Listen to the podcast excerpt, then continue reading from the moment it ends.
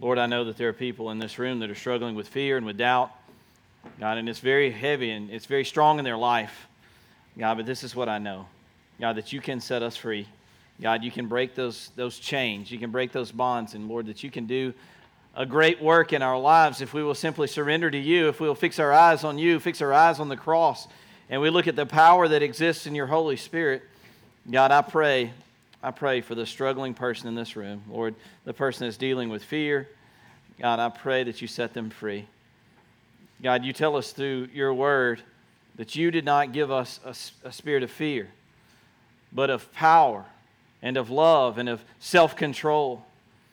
Lord, help us to focus on that today. Help us to take that truth and let it sink deep into our hearts. And God, I pray, God, that people would recognize that no matter what comes against us, what trials that we face, Lord, that we don't have to be afraid because your grace has reached out to us. Your grace poured out on us. And Lord, because of you, we have nothing to fear. So Lord, be with us now as we look to what your word says to us. I pray that you would speak to our minds and to our hearts, God, as we listen to you. In Jesus' name, amen. You can be seated.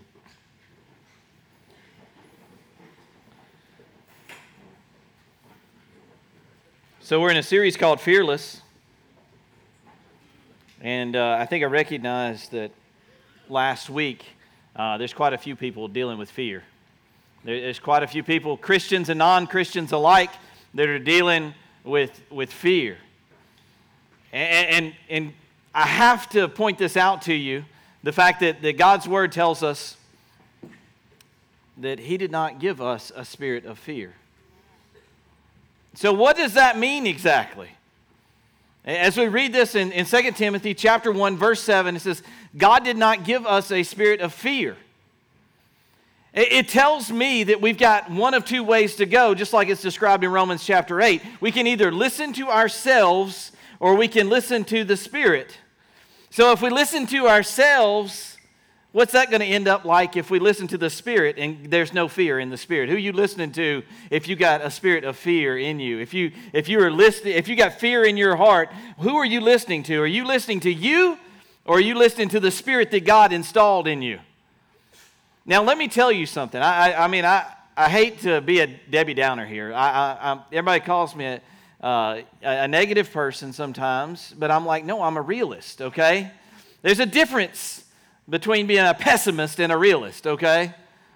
I sometimes have to tell people when things are going really great and really good, I have to tell them, hey, I know things are going really well right now. And if you look around this church, you can see God is doing a great work. God is doing something amazing in and through the people in this church. And I am thrilled to death about that. Let me tell you that there is going to come an attack against us. There is an enemy who does not like what's going on here. He does not like the truth, and he does not like people embracing the truth. So if there are a group of people somewhere, and they're embracing the truth, and they're falling more and more in love with Jesus, I can tell you for sure that there is going to be difficulties and trials that are going to come along with that. Absolutely, that will be the case. Satan will try to infiltrate. He will try to find his way in. It will be in the place where you least suspect it, and he will come in and try to divide and conquer and separate. That's what will happen. Okay, everybody's like, Kenny, what are you doing, man? We were all like fired up because we got a new building and tons of people are coming. And I'm like, that is wonderful. But here is what I know, that every single time in God's word, the people of God start to raise up and start to do something great for God, what happens? You see Satan work his way in, and he tries to divide and conquer is what he does. But here is what is so amazing about that. Every single time, you know what happens when Satan tries to divide and conquer? God uses that, and he allows Satan to divide, and then what happens? It divides again, and it divides again, and it divides again, and it divides again, and it divides again, and it divides again. And what is God doing? See, Satan thinks he's got the upper hand. God just lets him think that. It happens over and you see this in the book of Acts.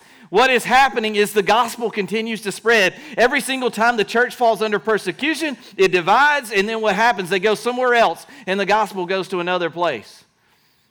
I am not afraid of hard times or difficult times. I Everybody's like, Kenny, that's crazy. I'm not afraid. I am not afraid. If for some reason tomorrow God were to shut these doors and there would be some reason why we could no longer meet here, that doesn't scare me a bit. Some people are like, you got to be kidding me. What would we do? We wouldn't have chairs. We would blah, blah, blah. And I'm like, God's in control.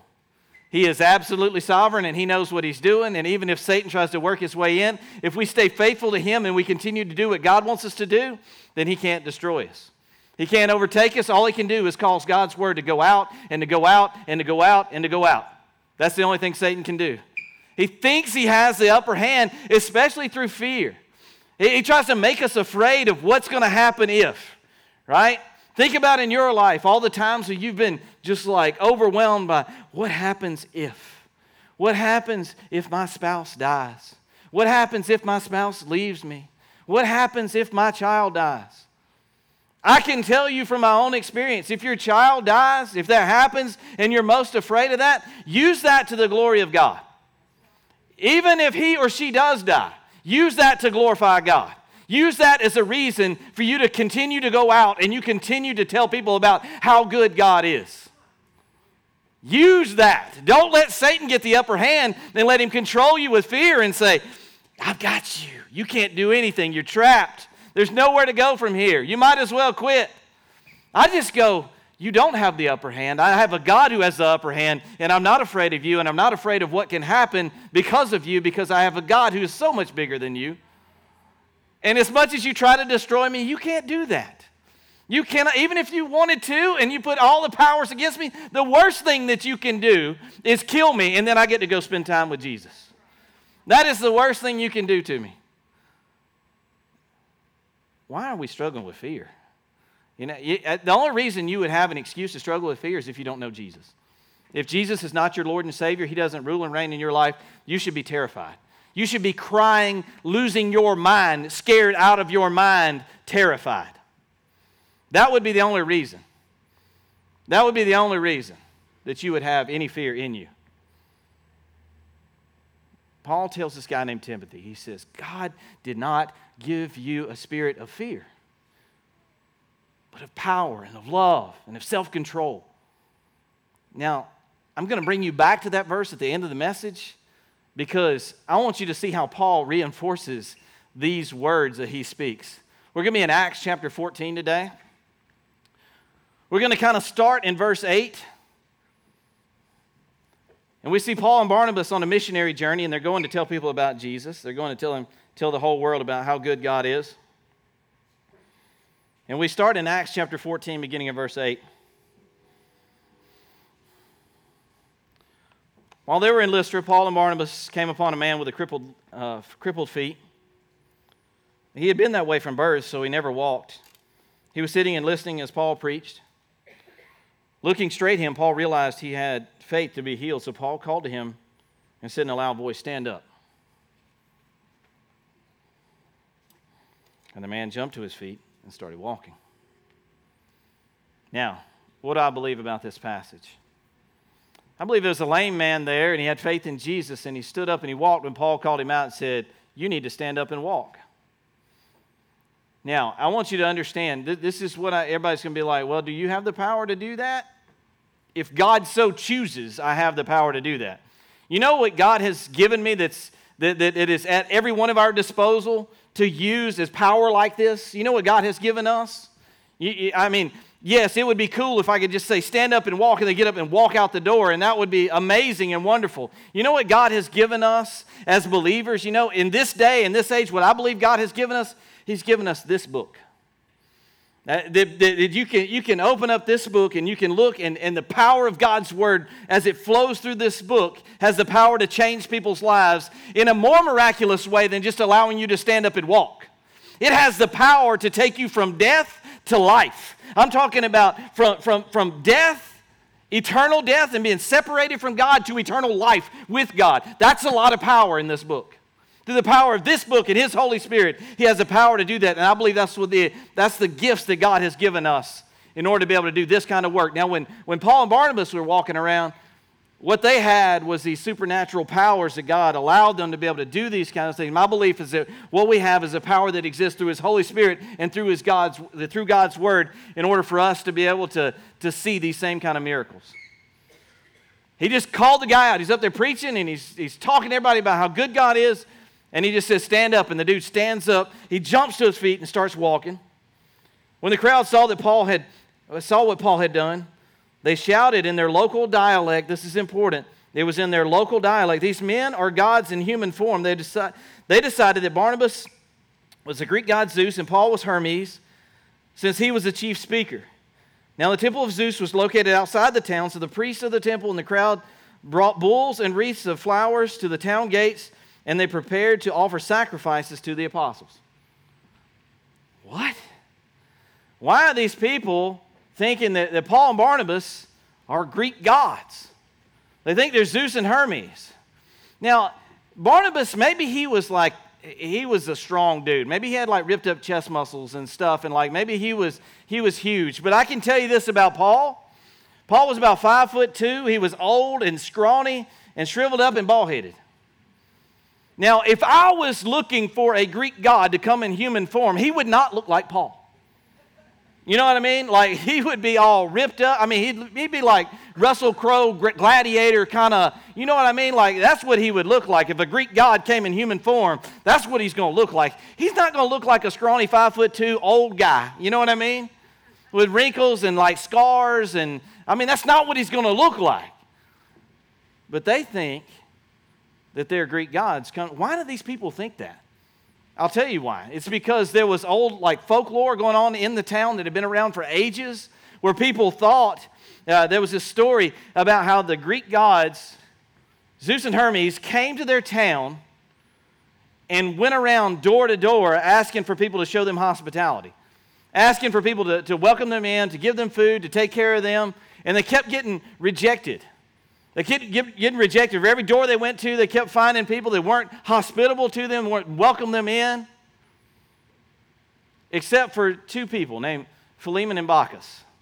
Okay, now this is folklore. Okay, this ain't real. I'm just telling you. These two people, they did welcome them in. They allowed them to come into their house. They showed them hospitality and all this kind of stuff. And finally, when Zeus and Hermes decided to destroy the whole town because they had not... They had not shown them hospitality in that town. Philemon and Bacchus got made into trees and are just outside of town. It's crazy, right? All right, great. You want to be a tree one day? Phenomenal. Serve Zeus and Hermes, you know, whatever. So, like, they got to be trees outside of town. The whole town got destroyed. Well, what happens? Paul and Barnabas roll up into town, the same area, and he tells the dude to stand up, get up, and the guy jumps up and starts running around. Well, what do they think immediately? Well, Zeus and Hermes has showed back up. They came back. We better be hospitable to them now. We better get ready because they're going to destroy us if we don't. So what do? They got the Zeus idols and temple outside the town, so they get ready. They got some bulls, some wreaths, and we're going to go make sacrifices. Now, the whole thing is they're doing this in their own dialect. They're doing this in the words that they understand. Paul and Barnabas are clueless to what is going on. They don't realize that these guys think that they're gods, Greek gods. I imagine they were really confused. You know what I mean? Like, everywhere else they went, they suffered persecution and difficulties and hardships, and here they think, this looks good, you know? Like, we can use this. If they think we're gods, we could use this. But Paul and Barnabas, they know better. They know they can't go that route. They know that if they do that, and God is not prominent and first place, and the one that they worship, and the one that they serve, and the one that gets all the glory for every single thing that happens, then they know that it will never, ever succeed. That's why I want us to be very careful in this place that God gets absolutely all the glory, all the praise, all the adoration for every single good thing that comes. We want to be very careful that we don't take any of that false adoration and put it on ourselves and let ourselves get big-headed and think it has something to do with us. We need to make absolutely sure that we're pointing towards Jesus Christ with every single thing that we do. When we go out into this community and serve, when we go out and minister to people that are homeless, we need to make sure that we are doing that in the name of Jesus Christ. And every single person knows they're doing that not in the name of simple church, they're doing that in the name of Jesus Christ.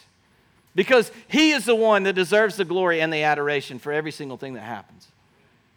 If anything bad happens, you point the finger at me, okay? Anything good happens, you point the finger at Jesus. Here, they're like, oh, we got to go sacrifice a bull. Let's get some wreaths together. We'll go take it to the temple outside of town. Paul and Barnabas get wind of it, though. But when the apostles, Barnabas and Paul, heard about what was happening, they tore their clothing in dismay and ran out among the people saying, now, they didn't like rip all their clothes off. They were just like, like frustrated, right? So anyway, so they ran out among the people shouting, "Friends, why are you doing this? We are merely human beings, just like you. We have come to bring you good news that you can turn from these worthless things and turn to the living God who made heaven and earth and the sea and everything in them. In the past, He permitted all the nations to go their own ways, but He never left them without evidence of Himself or His goodness. For instance, He sends rain and good crops and gives food and joyful hearts." But even with these words, Paul and Barnabas could scarcely restrain the people from sacrificing to them. They were trying their best to say, hey, it ain't us. We're just human. We're just like the rest of you. There's nothing special about us. We're trying to give you life that comes from God and God alone. We want you to recognize that. And the people still aren't listening. It says, then some Jews arrived from Antioch and Iconium and won the crowds to their side. They stoned Paul and dragged him out of town thinking he was dead. Now, just a minute ago, they were ready to make sacrifices to him, and now they're ready to stone him. So much so that you know what they do when they got ready to stone? They did stone him. They stoned him to the point where he looked like he was dead, or he was dead. It says, to the point that everybody was thinking that he was dead. That doesn't sound so good, does it? You know what I think? So they hurled stones. You remember what we would tell our kids when they're little? Sticks and stones may break my bones, but words will never hurt me. You remember that? You know why we tell them that? Because it's a lie, right? Because we don't want them to believe the same junk that we believe. We know this truth, the fact that you know what hurts us more than anything? People's words. I mean, there are words that will crush you and rip you apart and tear your heart out. Way more so than if somebody fist fights you in the parking lot, right? Words are way more devastating. They hurled stones at Paul and Barnabas, and so much so that Paul looked like he was dead. You know what it looks like for you and I? For you and I believe the things that we're hurt by the most are people's words. I believe it wasn't the fact so much that they got stoned is what bothered them. It's the fact that their message that they were trying to convey to them, that there's a living God, that He is there for them. They can turn away from all these other gods that they're worshiping, and they can turn towards the true God. And they didn't hear it. They didn't hear it. And I guarantee you, if you get to heaven one day and you ask Paul what bothered him the most, it was not getting stoned. It was the fact that they didn't hear the message that was being preached. Or the fact that they cut the message short because they were throwing stones at him. You know what should bother us the most? You know what should bother us the most more than there are people out there that haven't heard the gospel. There are people that are living next door to us that they don't hear the truth. They don't know the truth. The God's word is right there in our hands, and we have the power of God's words right in our hands. And we're not trying our best to pour into that. That should drive us crazy. That should be way worse than our neighbors trying to cut over into our grass lane, right? That should be way worse. We should look and we should say, man, there are people out there, they don't know Jesus, they don't care about the things of Jesus, and that should drive us crazy. And I believe that is what drove Paul crazy in this situation. You know why I say that? Look at verse 20, it says, but the believers gathered around him, and he got up. Oh, if there ain't, you talk about fearless, son. What did he do? They stoned him to the point of death. Imagine what that looks like.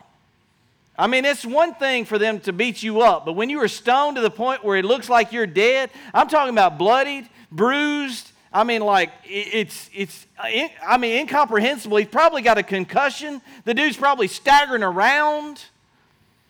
They drag him out of town because they didn't want anybody to know what they had done. They drag him out of town. They don't want the Romans to get wind of it because they're afraid they might fall under a Roman control and they might get persecuted or they might get prosecuted for stoning somebody without the Romans saying they could.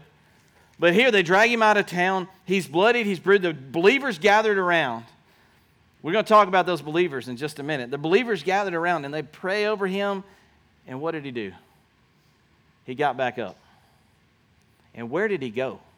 You want to talk about fearless, son.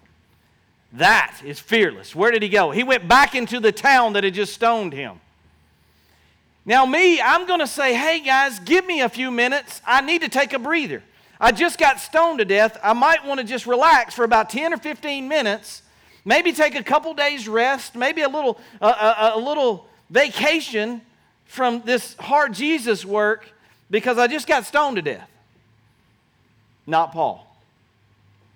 This fearless man of God, you know what he saw? He saw opportunity in the fact that they had stoned him. He didn't see the insults that they had hurled at him as an opposition. He saw it as an opportunity. He saw it as a way into them. He didn't say, you know what, I'm going to back down from this situation because it got hard. He said, I'm going to face it head on. I'm going right into the eye of the storm.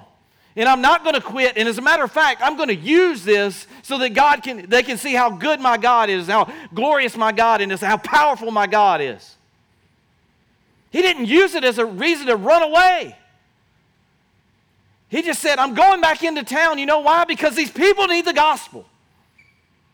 These people need to know this Jesus that I know.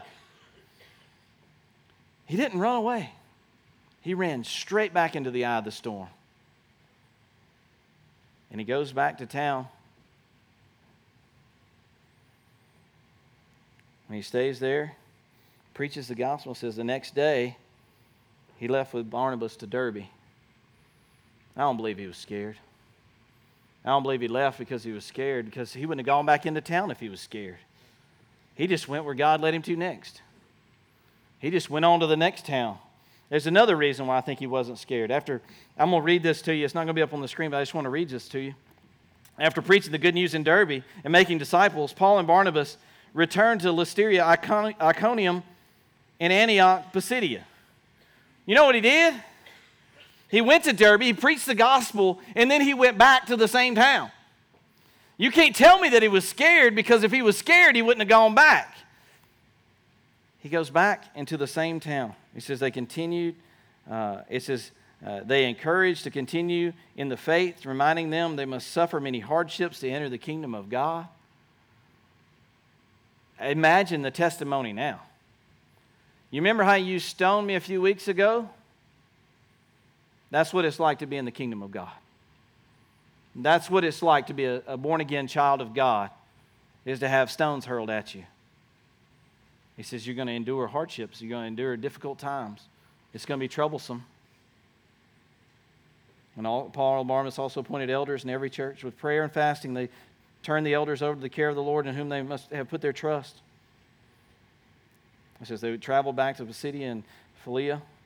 They preached the word in Perga and then on the town of Italia. What did they do? They continued on. They continued on for the purposes of the gospel.